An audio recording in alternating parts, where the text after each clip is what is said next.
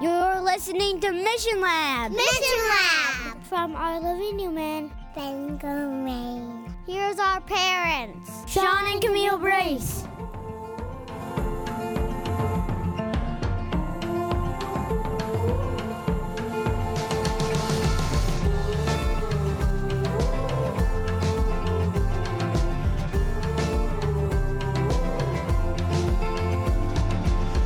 Hello, this is Mission Lab. My name is Camille Brace, and of course, I'm here with my husband, Sean. And this episode is our questions episode. Now, Sean and I were just having this discussion about we had promised you guys, those who had submitted questions, we were going to put your names in a bowl or a hat and we were going to draw from them. Now, because we received so many questions, we need to break these this episode up into at least two episodes. And even then, I'm not sure we'll get to all the questions. But I, because we had said so in the very beginning, wanted to draw names right now. No, you didn't say we're going to do it right at the beginning. Well, I said this episode. Yeah, so we're going to, no, no, we're going to do it at the end of this episode. Oh, I thought you were talking about the end of next no, episode. No, no, no. We'll do it at the end of this episode. Yeah. Okay, Yeah. so Yeah, we'll yeah. draw names at the end of this episode. They're already in a bowl, all the They're names. in a bowl, a nice bowl. So even if we don't get to your question this episode, if you get your name is in drawn- there. Yeah, this is going to be exciting because then you'll know that we're actually going to answer your question the next episode if your name gets drawn. exciting. Exciting. Exciting stuff, guys. Wow, really? This is really great. Okay, so, we love the questions that came in. fantastic questions. And so some of them are long, of course, some of them are short. We will likely kind of summarize some of these so that um, we don't uh, take up too much time. But we are going to start off our question time with a question from Tiffany. Thanks for listening, Tiffany. Thank you for listening, Tiffany. And this is Tiffany's question, a really good question. I think that comes up in many people's minds. And this is the question What recommendations do you have for navigating difficult situations when doing life with others who have not yet accepted Jesus and have different values? And then she goes on to give an example about Halloween and uh, her uh, some of her friends that she's building relationships with, her neighbors, um, came up recently talking about Halloween, and uh, they mentioned to their son, Tiffany's son, that uh, one of the the kids said he would be Sully from Monsters Inc. for Halloween, and the you know the son's response was, "We don't do Halloween." And so she was like a deer in the, in the headlights. We actually, I put a reminder on my phone back in October that we would do a whole podcast episode on Halloween specifically, and should we do it for missional purposes. But we will answer this question broadly, maybe even uh, touch upon the Halloween question a little bit um, as well. But I hope that come October, beginning of October, we will address the full Halloween question. Maybe, maybe not. So, yeah, good question. Good question. I, I want to affirm the question because it means that you are really seeking to be on mission and to be incarnational. And a lot of uh, people maybe don't even put themselves in those positions. And as I've said before, if you are never in uncomfortable position, uncomfortable situations, there's a very good chance that you are not fully living out the gospel. So I don't know, Camille. We haven't even talked about how we're going to answer these questions. Who's going to answer what, or if we're going to go back I'll probably and forth. just answer all of them. Okay, you'll answer all of them. All right, so go ahead. No. Um, yeah, so this is a great question, Tiffany. I have found that in our experience of of being on mission and and being with um, people who are not of the same faith as us, that we actually tend to make it more of a bigger deal than it actually is. Um, being where we live right now and having many friends who are outside of our of our faith and our belief system, um, they all know that um, we choose specifically not to um, do Halloween, but I know other Christians do. I'm not condemning. I'm, this is not an episode on whether we should or should not do Halloween. Come back in October. So I'm just, I'm just saying we just choose not to, and it's it's never a big deal. It has never been a big deal to any of our friends who do Halloween. Um, and I think we tend to over dramatized sometimes. Oh man, what are these people going to think? Like we've had um, I remember when we first started having birthday parties here, and Sean and I were like so nervous about like, oh well, you know, we want to have prayer for the food, like before, you know, and some of our our company was, you know, not Christian, and you know, and that was always such a scary thing. And you know, six years down the road, seven years down the road, that we've been having birthday parties at our house, it's not a big deal. And we've found that so many of our friends um, are just very accepting and understanding, and um, and you know, think it's neat that this is like our our Yeah. faith and our our experience. And here I'm going to give another shout out to Sarah, who we mentioned last week, and we're actually going to read a question of hers in a bit. This is a this is a, this is a neat uh, shout out, unlike maybe the last one was. You know, uh, it, it was a subject talking about food, and you know, who among us likes to be shout give, giving a shout out for food? But Sarah, uh, you know, who is who is a part of our our missional community.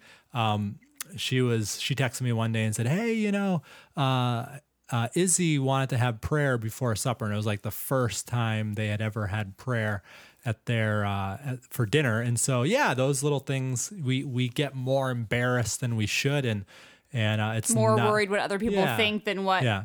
But but with that being said, I would answer it this way that there are going to be moments where you will find yourself um, moving the line a little bit, and I would say that there are some issues that are that are there are many issues that are not moral issues, but they do not align exactly with our values, and I would say that so long as we're you know if we have our values we don't want to continuously uh, violate those values. But if they're not truly moral issues, I think it's okay to, um, on occasion, put yourself in situations that do stretch you a little bit. I'll give you an example, and this one maybe is a little harder to swallow for some. And it was one of those moments where um, we were like, oh, not sure, you know, if we should or shouldn't. But one of our neighbors, who who uh, our our our son Camden has a really good friend. We mentioned him here in the past before, but um, his mother's uh, had um, invited us to a Christmas cookie decorating party, and it was going to be on Friday night. And they had specifically made it on Friday night, knowing that we go to church on Saturday, Saturday, morning. So they they had it the year before on Saturday morning, and wanting us to be there, they they specifically moved it to Friday night. But it Friday was Friday late afternoon. late afternoon, but on into the Sabbath hours. And you know we're very uh, committed to our Sabbath Rest. rest and and keeping. And so we are like, oh, you know, should we? Should we not? But you know, the environment was not going to be necessarily like chaotically, um, you know, uh, challenging to our Sabbath experience. It was just going to be a handful of us at their home, and uh, you know, it wasn't like there's going to be all this, you know, crazy music that we're not you know, we don't listen to on Sabbath that was going, and it wasn't going to be, you know, all this revelry and all that. So we prayerfully decided to go. And let me tell you, it was a divine appointment. It was, you know, that's a cliche, but it was I think amazing. we shared a little bit We- yeah, about it as we ju- well We just, we just, in another episode. yeah, we just I just sat there literally for an hour and a half. I just talked to uh, uh, our Camden's friends' moms for like an hour and a half, and then our other neighbor um, friend, his dad for like the whole time, and none of them, none of them are Bible believing Christians, and it was just like by the time we left, I left. Camille actually had to stay home. It was like God was present and like they had a whole different understanding of of what Seventh Day Adventists are. And so that was one of those situations where it was like, oh, this is not necessarily what we typically do on Sabbaths, but it was enough for us to be on mission and um, we felt like God was present. So I, I hope that answers the question. Um, but yeah, just keep wrestling and um, hopefully we'd love to hear you know how you land on these things and you know what happens with sully I don't. Know. I've never even seen Monsters Inc. But yeah, what happens to Sully? Yeah, Yeah. I, I think I saw that movie in college for extra credit. Yeah. believe it or not. Anyways, so our next question is from Mike. Uh, Mike, thanks for listening. Um, so it says, What can we learn from other organizations who practice discipleship, whether they are religious, spiritual, or not? Do you think that there is value in looking to see what others are already doing that is working and may also be consistent with Scripture? If yes to any of these questions, then do you know of any organizations that are especially good at discipleship and what can we learn from them? I just had to laugh, Camille, Why? because I got a text message from a friend of ours this week, Yeah. Sean Milano, Uh huh. And he said, "I love the podcast. I love the podcast, but um, just let Camille know that it's pronounced especially, not especially." Oh, did I? you know, Sean. Sean Milano, that is. Yes, Sean Milano. I'll call you out Just here. this week, he texted me that. Sean is the greatest. I'll He- have a conversation with you later. yeah, Sean is the greatest. Um, so let me let me answer this by saying that yes, absolutely, we can learn. I'm I'm of the philosophy that we can learn from anybody and everybody. We want to obviously be prayerful about uh, you know our our interactions with, our reading of, our attending uh, you know, different uh, meetings and conferences and seminars, but um, we do not have a monopoly on truth. Like I don't personally, Camille, you don't personally. The Seventh Day Adventist Church does not.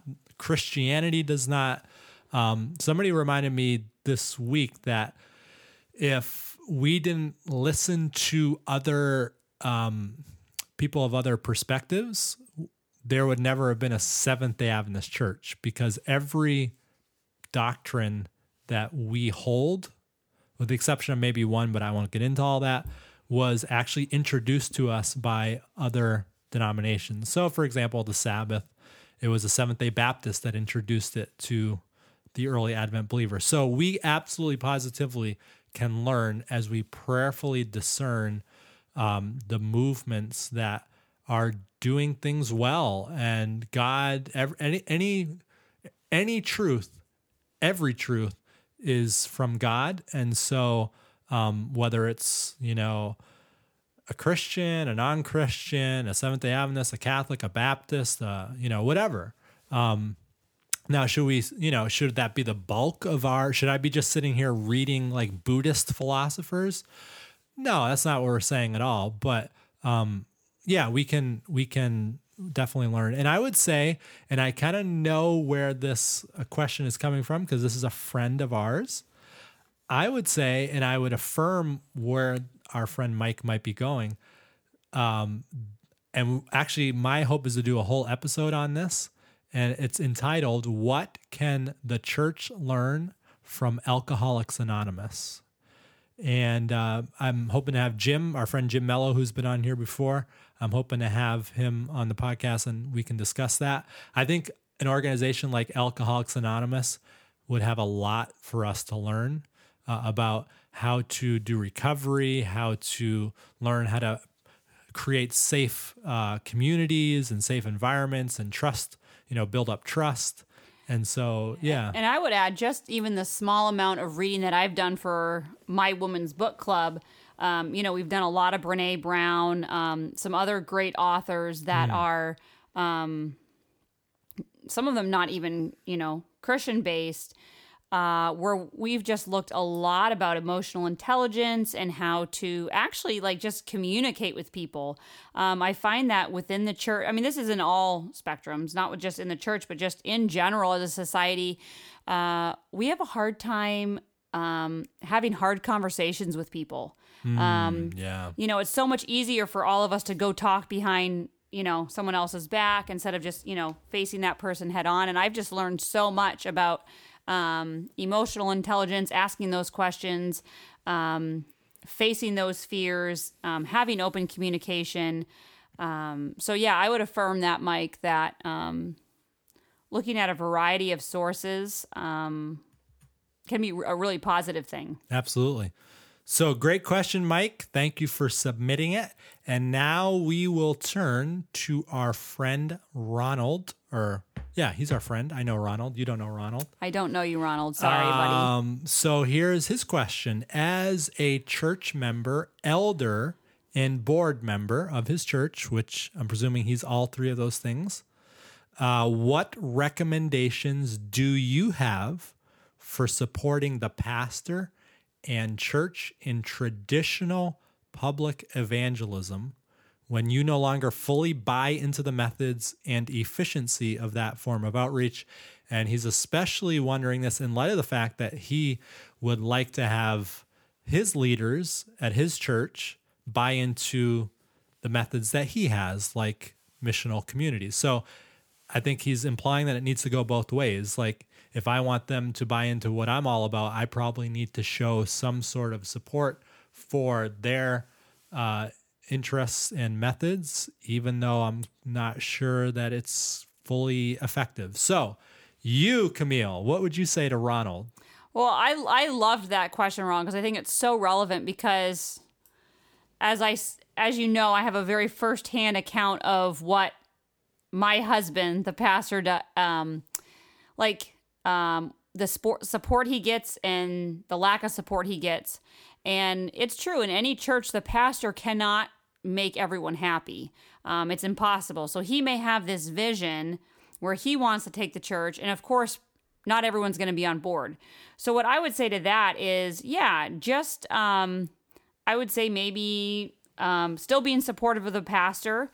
Uh, and I think we kind of had this, another friend had contacted us and reached out to us and kind of had a similar situation where um, he was in disagreement with a pastor and, you know, wasn't sure which way to go. And my suggestion would be, um, you know, if the if the pastor and the other you know leaders of the church aren't really on board and don't seem to want to get on board with being more missional, um, my suggestion would be to um, you know still be supportive of them, but start your own thing on the side. And you know, it may be you and your wife and you know, one other couple in your church that starts something. I mean, that's basically how ours started. It wasn't a lot of people. Um, you don't need a lot of people to get started and be on mission for God. Um, so, you know, still being supportive, which means, you know, not going against, or I should say, what the pastor has, or you know, speaking bad about him or him or anything, or her if it's a woman pastor.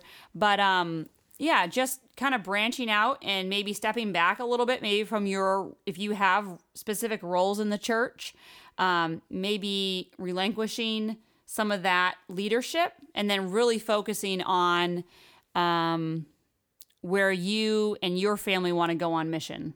I think that's a great question. I think, yeah, just to echo what Camille said, I know as a pastor, I will basically only really listen to people and and value their perspective if I am utterly convinced that they have my best interest in mind. Um, that, and that's just the way it works relationally, interrelationally. Um, we uh, until we trust people, we are very very hesitant to listen to them and want their feedback. And so, yeah, you know, I if it wasn't apparent already, I have some definite uh, apprehension about the effectiveness of traditional evangelism. And so, yeah, if I were in that position, I'd be like, oh man.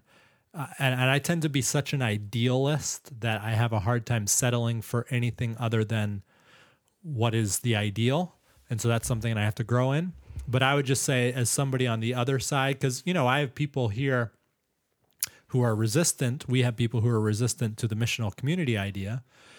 But if they're coming to me with a spirit of antagonism and they have an idea that they think is better, I'm not going to consider their idea if they're if they're antagonistic.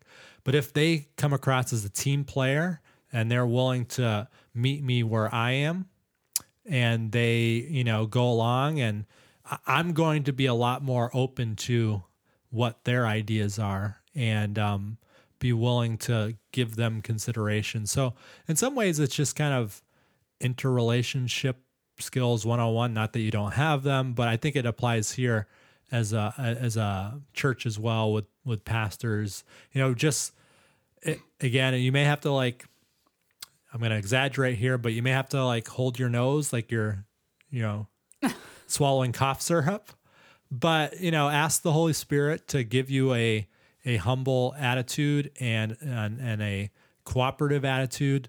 And um, i think even though it may take longer to get where you would love to see the church go um, the pastor and the leaders no doubt will only listen to your vision when they sense that you have their best interests in mind and that you know you you uh, are a team player so And I think if we wait to try to get everybody on board, we'd never start anything because that's not that's not going to happen. Um, and I know you know some of the fears in our church is like, oh, we don't want to push people away, or you know, we, we don't want to offend people. But you know, like Christ was here on earth, and he offended people all the time, and it wasn't because he was being rude or mean or anything, but like God had this mission for him and he was about God's work. And, you know, the Pharisees and other rulers wanted to, um, you know, go against that. So, Ronald, I would say, yeah, don't feel like you have to wait around for everyone to get on board. Um, go ahead and start something. And carpe diem yeah, exactly. yeah Okay, so our last question that we're going to answer in this episode is from my good friend Sarah. Sarah, thanks for being an avid listener. that's right woo, woo. Um, so we're gonna get. She had a couple of questions. We're gonna get to one of hers this time. and then we'll get to the other one next time Hopefully, yep. yeah So if you could change, this was her question. If you could change one thing in your congregation right now, what would it be? That is a huge question. And I've thought about it as after she sent it in, I've gone back and forth a little bit. I'm going to take the the kind of cliche route and I would say that I just wish that my congregation and by the way, Sarah, I want to make sure that we both answered these questions. Interesting. Thanks, Yeah. Sarah. Uh, I would say that I just desperately wish that my congregation, all of us, would understand the fullness of the gospel.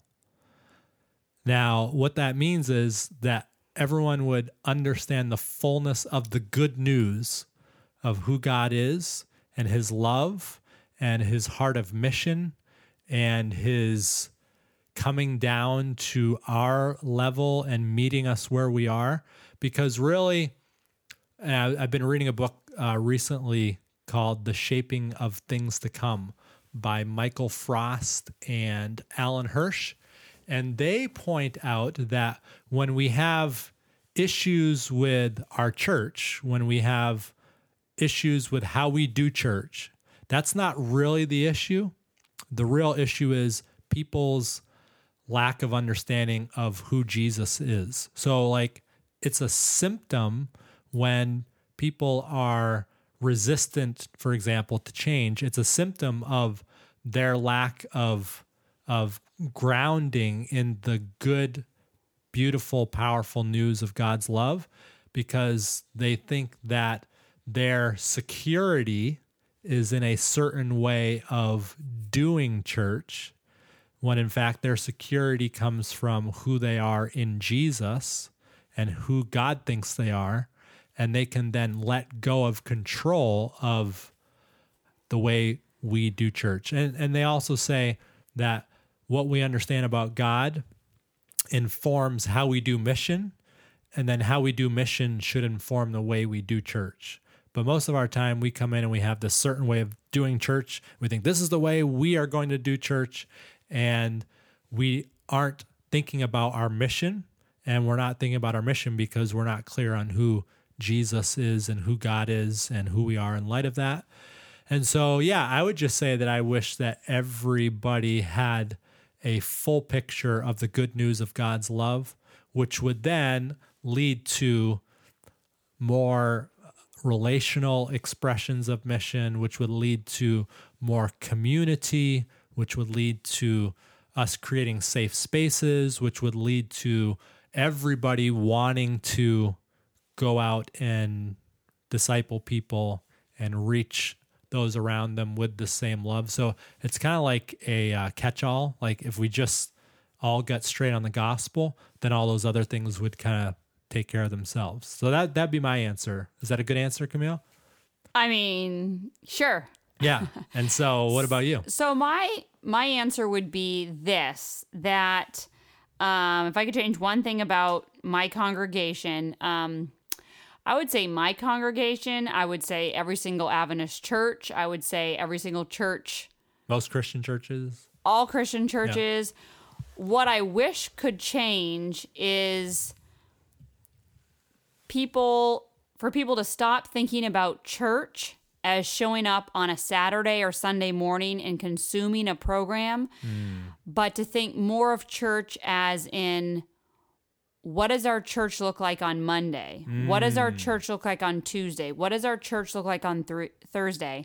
Um, and just stop thinking of doing church or going to church this one time a week um, and look at it more like where can I bring God's message? Where can I bring God's love to my community every single day of the week and not just for two hours on a Saturday or hmm. Sunday morning? So that would be my answer. So church is not an event. Church is a group of people living life on mission. Yeah. Church is not an event, it's a life. Yeah. Looking very- for opportunities Yeah. to bless others. Yeah, absolutely. And we'll get into this maybe in the future, but our church, we had a big, huge, huge meeting, brunch and meeting this last week. And we talked about restarting our church. And over the course of conversation and questions, you know, it was mentioned that, well, we got to make sure we still honor the past. And when we come together on Sabbath morning, you know, we got to make sure we don't forget about where we've come from. And, and I said, you know, great comments, but I think most people, when they think of restarting church, what they're really thinking about is what church looks like on Sabbath morning in our case. And I said, we need to ask the question what does church look like on Monday morning? So, yeah, great answer, Camille. I really appreciate it. And that leads me to a quote that I wanted to read. I actually didn't want to read. I didn't think about reading it, but your answer brought it up in my mind. I just read this today in the book that I've been reading, The Shaping of Things to Come.